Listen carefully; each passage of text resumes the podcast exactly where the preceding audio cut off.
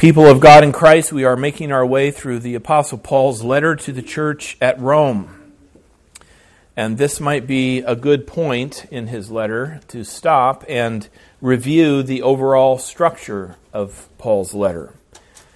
It's the book of Romans that most clearly gives us the theological outline of sin, salvation, service. This is the outline and the structure of the Heidelberg Catechism. But it's not just the Heidelberg, eh, or it's not just theological or even doctrinal. It's really the outline of the Christian life sin, salvation, service. First, we must know our sin. If we don't know the bad news of our sin, we will not hear the good news of our Savior. If you don't realize that the building is on fire, you're not going to listen to the fireman who has come to save you. Second, then, we must know the good news. We must hear and understand the teaching of God's Word regarding what God has done in Christ to save us. And third, we must know what kind of life then pleases God. Not that we would please him to earn or achieve that which is given freely to us, but in order to be reasonable, says Paul in several places, to express the obvious, inevitable gratitude for what God has done for us to save us in Christ sin, salvation, service, or guilt, grace, and gratitude or the actual titles of each of the parts of the Heidelberg Catechism our misery, our salvation, and our gratitude. The structure found in the Heidelberg Catechism follows the structure of Paul's letter to the Romans. And it's a structure that forms and, and guides the Christian life. Currently, we are in the second part of Paul's letter, the part dealing mostly with, uh, with his teaching regarding our salvation in Christ. And why do I say mostly? Well, because right here in the middle of the part of Romans that teaches salvation, in Romans 6, we hear Paul turning to the matter of obedience.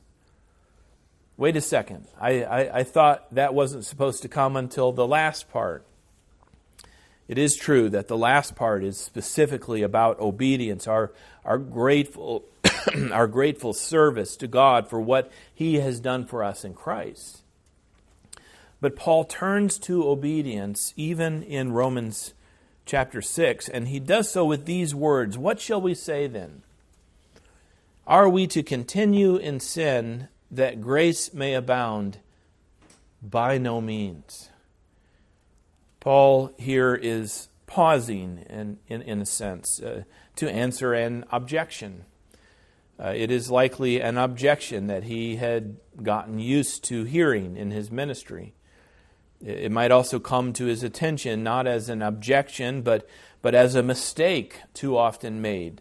Uh, in the form of a mistaken understanding, it might sound like this, and and, and you've heard this before, okay, if God is so willing to forgive, and if, and if righteousness is the gift of God, then I will take the opportunity to go right on sinning. God is good at forgiving, and I'm good at sinning. What a great arrangement. I will just go right on living a life of sin. It's like the wife who says, uh, My husband is is good at making money and I'm good at spending it, so uh, let the spending continue. Uh, never mind how hard the, the husband is having to work in order to provide the money for the extravagant spending. Never mind that the husband works so much and the wife spends so much that they never have time to see each other and they never enjoy each other's company. But in the form of an objection, it's, it's the concern that this very thing will happen. That, and, and, and it's not an empty concern. There are those who hear the gospel, who, who understand that righteousness is the gift of God, The righteousness that saves us is from God, and so they figure to just go right on sinning. Or when they sin, they just maybe laugh it off a bit without any grief or sorrow for their sin. Paul dealt with this objection, and, and so did Martin Luther. As he rediscovered the gospel in, in, in, in God's word in his day, the Judaizers objected to Paul, and, and they said, You can't say that, that righteousness is a gift, because then, well, what's going to motivate people to behave properly? And Martin Luther's opponents said the same thing. If you preach that, all hell is going to break loose. People will not have a reason to obey if salvation is purely the gift of God. So here's the first point as we begin Romans 6 the believer's call to obedience. No, as Paul is preaching the gospel, as he is explaining and proclaiming the good news that indeed righteousness is the gift of God, that salvation is full and free to those who merely receive it by faith. The point is not that sin should just continue. Paul was used, was used to hearing the objection or perhaps seeing the mistake made. So he pauses here and, and, he, and he jumps to the matter of obedience. What shall we say then? Are we to continue in sin that grace may abound? And actually, he has already addressed this concern uh, earlier in Romans 3 7 and 8, when he writes, But if through my lie God's truth abounds to his glory, why am I still condemned as a sinner? And why not do evil that good may come? As some slanderously charge us with saying, their condemnation is just. You see, it wasn't just an objection, it, it wasn't just someone saying, Oh, I don't know about that. Uh, uh, I, I, think if you preach a gospel uh, in which God just gives righteousness, people might take that as a license to sin all the more. No, it was an objection that Paul heard in the form of even slander against himself. You're just encouraging people to sin. So the, uh, the objection came. It was the same slander received by Martin Luther that he was encouraging people to sin by promising them God's grace, by promising them God's forgiveness, by promising them a saving righteousness credited to them merely by faith. So Paul comes back to the matter in Romans 6. What shall we say then? Are we to continue in sin that grace may abound? Shall we go right on sinning because as we do, God will go right on forgiving? Shall we continue willingly, perhaps even gleefully, in sin, with the assurance that God will always match the degree of our sin with the amount of His grace? Paul's answer is emphatic. In fact, Paul makes his answer as emphatic as it possibly can be, and it gets translated like this by no means. We might also say, absolutely not. Which is to say, what are you out of your mind? If that's what you think, then you haven't understood the gospel at all.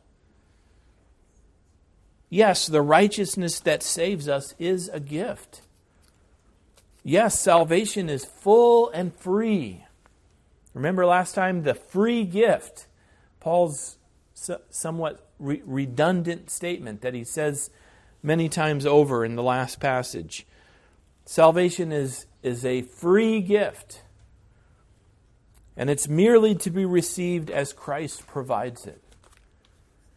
But the fact that Christ provides it by his suffering and death, if that is understood rightly, then this will be the reason to, to turn from sin, to more and more hate sin, and even to delight in doing good in order to honor and serve Jesus, our Savior, whom we love.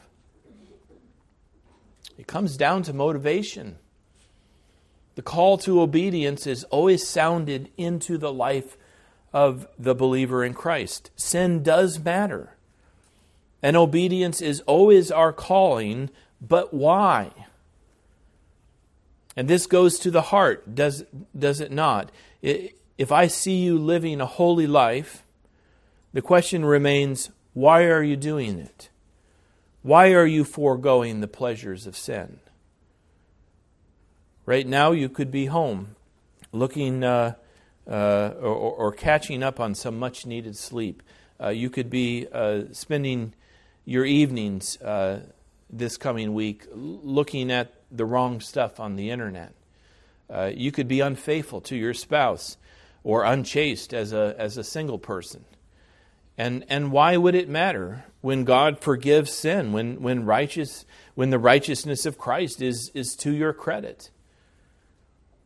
But you don't do such things. You don't live that way. And yet, why? Are you hoping still to earn your salvation? Are you thinking still to add something to the, to the righteousness of Christ? Motivation matters. It's important to ask ourselves why are we doing what we are doing? Why are we living the lives that we are living? There are two mistakes, two ditches to drift into on either side of the road. Here's a good analogy because uh, our Lord Himself spoke of the narrow way, the path to be walked as His disciple. The one error, the ditch on one side of the road, on one side of the narrow way, is to be concerned about, or, or is to not be concerned about your sin at all. To do so, to live a life of license and debauchery, is, is to run off the road and and to plow into the, the ditch on one side of the road. But the ditch on the other side of the road is to be good and holy, but to do it for the wrong reason, with the wrong motivation. There is always the call to obedience in the Christian life. It's, it's the call of Christ Himself. It's, it's a calling that comes w- within His call to be His disciple. Come, follow me is obviously not the call to go and sin all the more. But here's where we need the fullness of what it means to be a disciple of Christ. To be a disciple of Christ is, first of all, to, to depend upon Christ, to trust Him and, and rely upon Him for His blood and for His righteousness. It is finally His blood that cleanses us and that, and that should grieve us. That, that he had to suffer and die that we might be saved. Think of the, think of the wickedness, think of the actual unbelief that says, Well, Jesus died for my sin, so I'll go right on sinning. Jesus suffered and died in my place.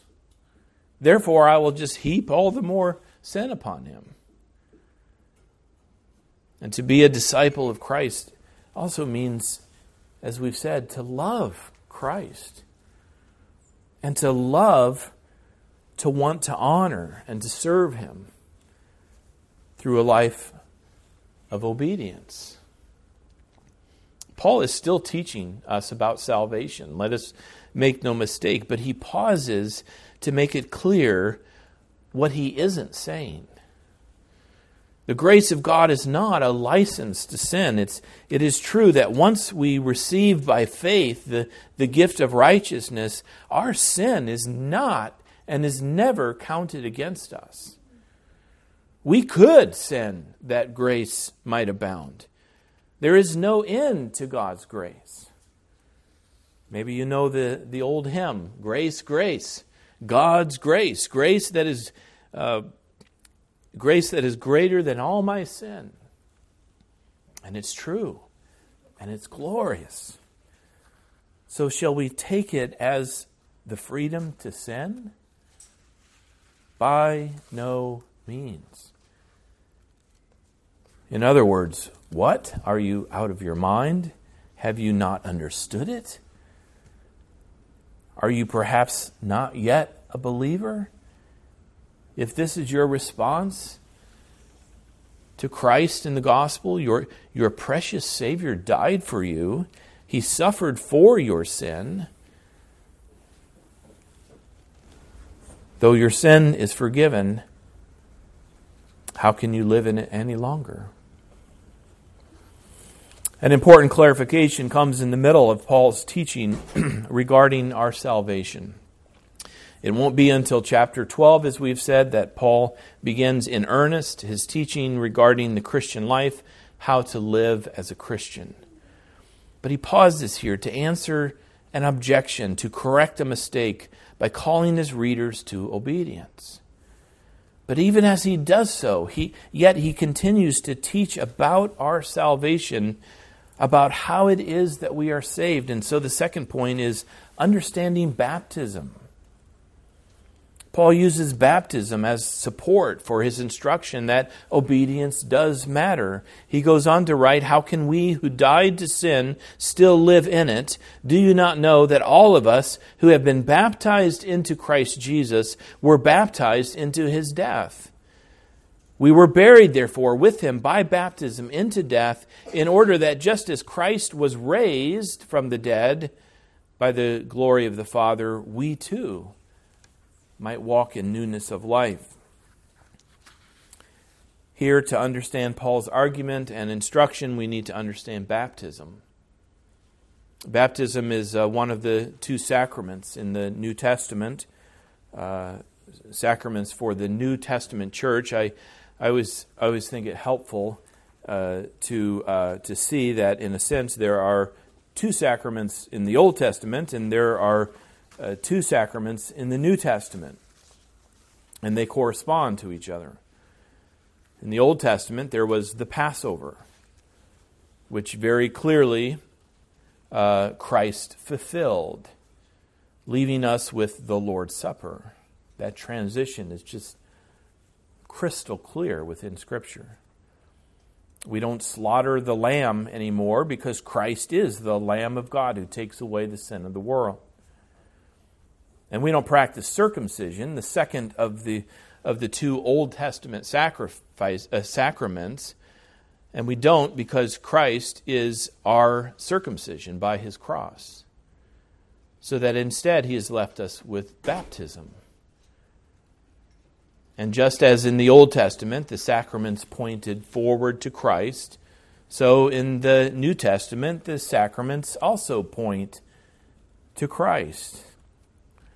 This is Paul's point here in Romans 6. He, his point is not that baptism is the thing that saves us, but that baptism is the thing that points us to Christ. Shall we continue in sin that grace may abound? No. Don't you remember your baptism? Don't you know what your baptism meant and what it still means to you today? Your baptism teaches you something far different than let us go on sinning that grace may abound. Your baptism is not something that you decided to do, not your offering to God, but your baptism was a picture and is a picture a signification, as we say, of what has happened to you, of what God has done for you. You have died and have risen with Christ. The most obvious thing that baptism signifies is that you have been cleansed. Every day we use water to wash our hands, to wash our bodies, to wash our clothes, to wash our dishes water, water everywhere, and it's all about cleansing. Well, so it is in baptism. As the water of baptism is applied to us, it signifies that we have been cleansed. But at the very same time, the water of baptism signifies how we have been cleansed by the death and resurrection of Christ. Even as water cleanses, so it also kills. And even as it kills, it also gives life. Water is the, is the perfect sign of our salvation because it carries the meaning, number one, of cleansing. Water cleans. Number two, it, it carries the meaning of death. Water kills. And number three, it carries the meaning of life because we can't live without it. So here is Paul's teaching on baptism. His point is not that believers actually die and live again in baptism. His point is not that baptism itself contains or delivers the power to save us. His point is that baptism is a picture of what it means to believe in Christ.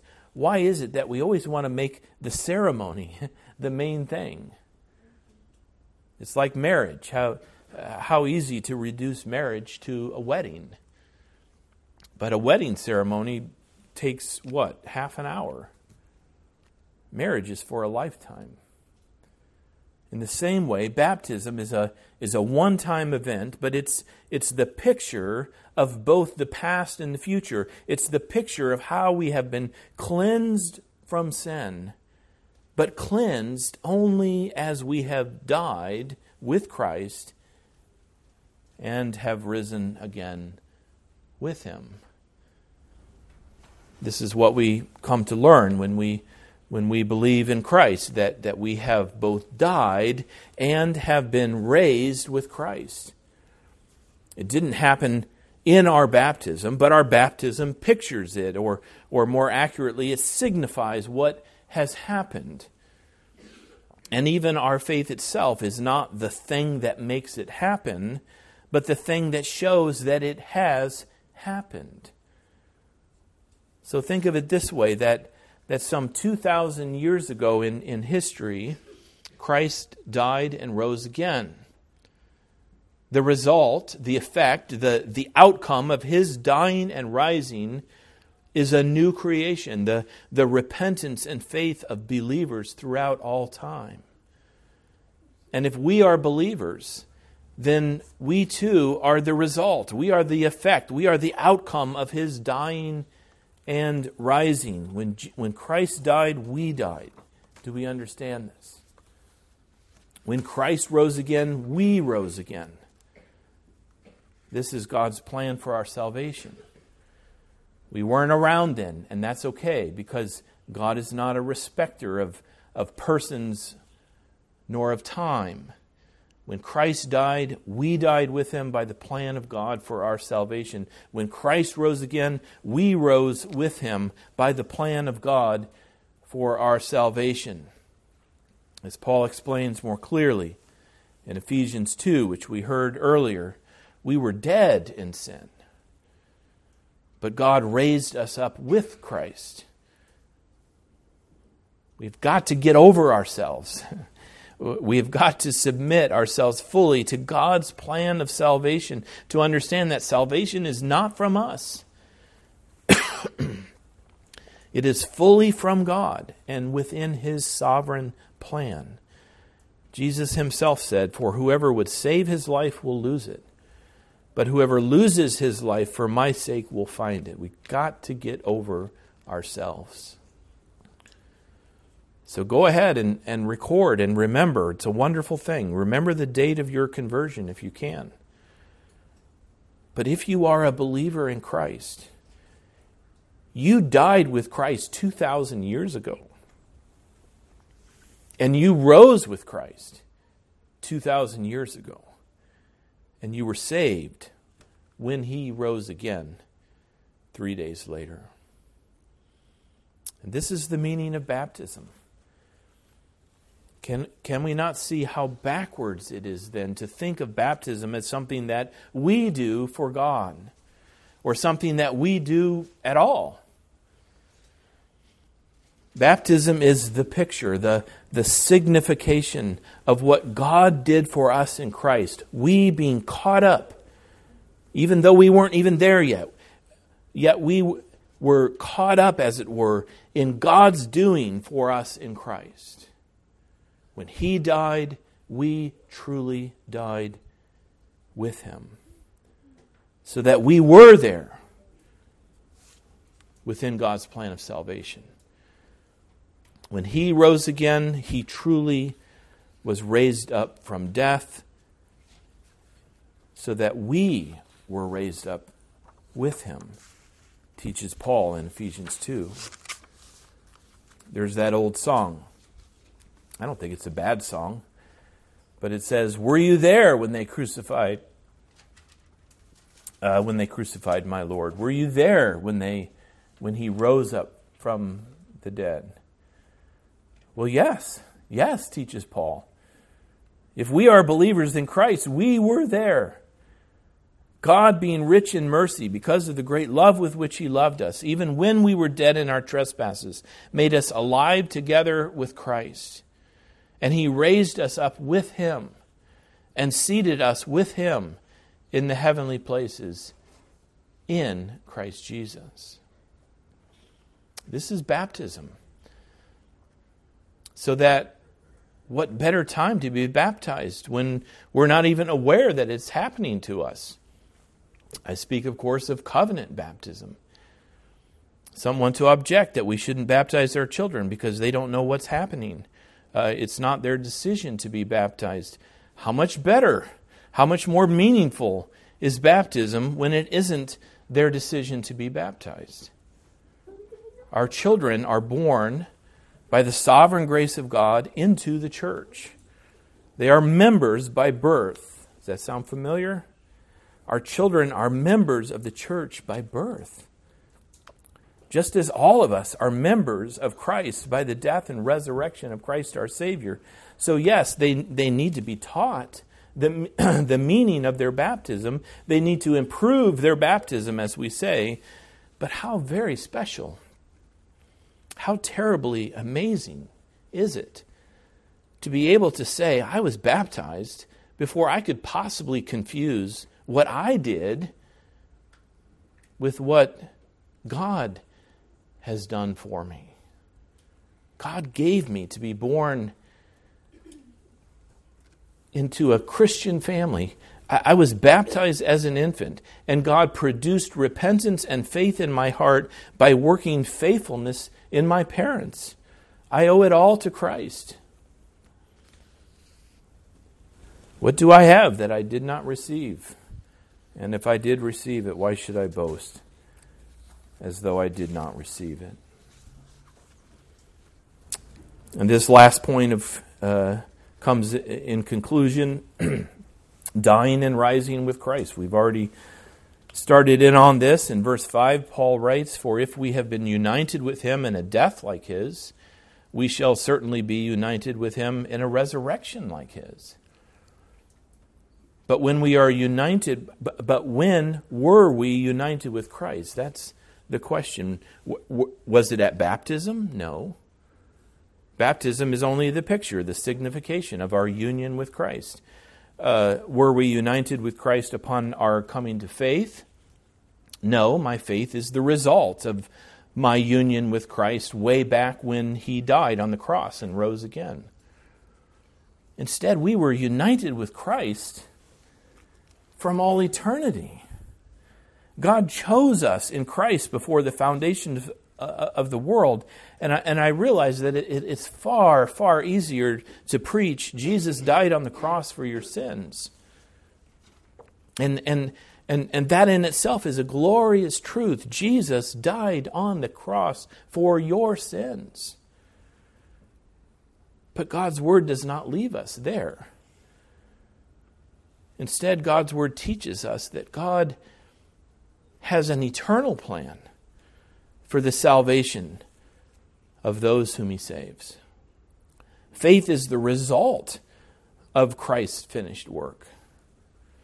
And salvation comes by faith. Without faith, there is no salvation. But where does faith come from? It comes from God as a gift. And by faith comes the gift of salvation. And by salvation comes the motivation for obedience. Why should you not sin that grace may abound? Because you have died and have risen with Christ. Because you have been saved to the uttermost because you have come to see that you have been caught up in something eternal, something monumental, something wonderful, something full of God's love for you. So let not sin, therefore, reign in your mortal body to make you obey its passions. Can we hear now what Paul is saying? He's not saying, and, not in a million years is he saying, oh, be careful now because uh, if you sin, you, you might yet be damned. No, he is saying, don't let sin be your master. Because sin is not your master. Christ is your master. He owns you. You belong to him. You have died and you have risen with Christ. Shall we sin that grace may abound? Well, we certainly could. Our sin does not count against us. We can no longer be judged for our sin because our sin has already been judged and it's been punished in Christ. It is true that with Christ as our Savior, we can do whatever we want. We could bury ourselves in sin. We can charge headlong into sin because we're righteous in Christ. But if we are righteous in Christ, if we are forgiven by the blood of Christ, then why would we do that? As Paul writes elsewhere, the love of Christ controls us. He loved us. We love him. He obeyed for us perfectly, we strive to live for Him. He succeeded perfectly in what He set out to do, and He did it for us. We live imperfectly. But as we do, we grieve our sin. But we press on. And we do not sin that grace may abound. We obey so that the grace of God in Christ might produce in us a life lived for Christ. A life lived for Christ. That's the Christian life. And we live for Christ not to be saved, but because we are saved. Because He has saved us. How will you live in this week? Will you submit and obey? Will you say no to sin and say yes to Christ and his commands? But even if you do say yes, there is still the question why. To come full circle, why? Is it just is it just to be holy? It's important why we are living for Christ. Just as important why as that we live for Christ. So, brothers and sisters, live for Christ. And do so because you have died and have risen again with Christ. Live for Christ because he has died and has risen again for you. Amen. Let's pray. Grant, O God, our Father, your Spirit, that we might see your plan of salvation ever more clearly and understand how fully we have been caught up within an eternal decree, an eternal plan for our salvation. Grant that we would indeed turn from sin and do what is right and good, and that we would do so for the right and good reason. That we have a full and free salvation in Jesus Christ, and that we want to live for Him. As we fail, we grieve our sin, O God. We seek your forgiveness. But we do not lose heart. And we get up from our failure and we go forward again, knowing that you are our God and that Christ is ever, ever our Savior. So may we rejoice and obey and strive each and every day to serve and to honor our Lord Jesus Christ. In His name we pray. Amen.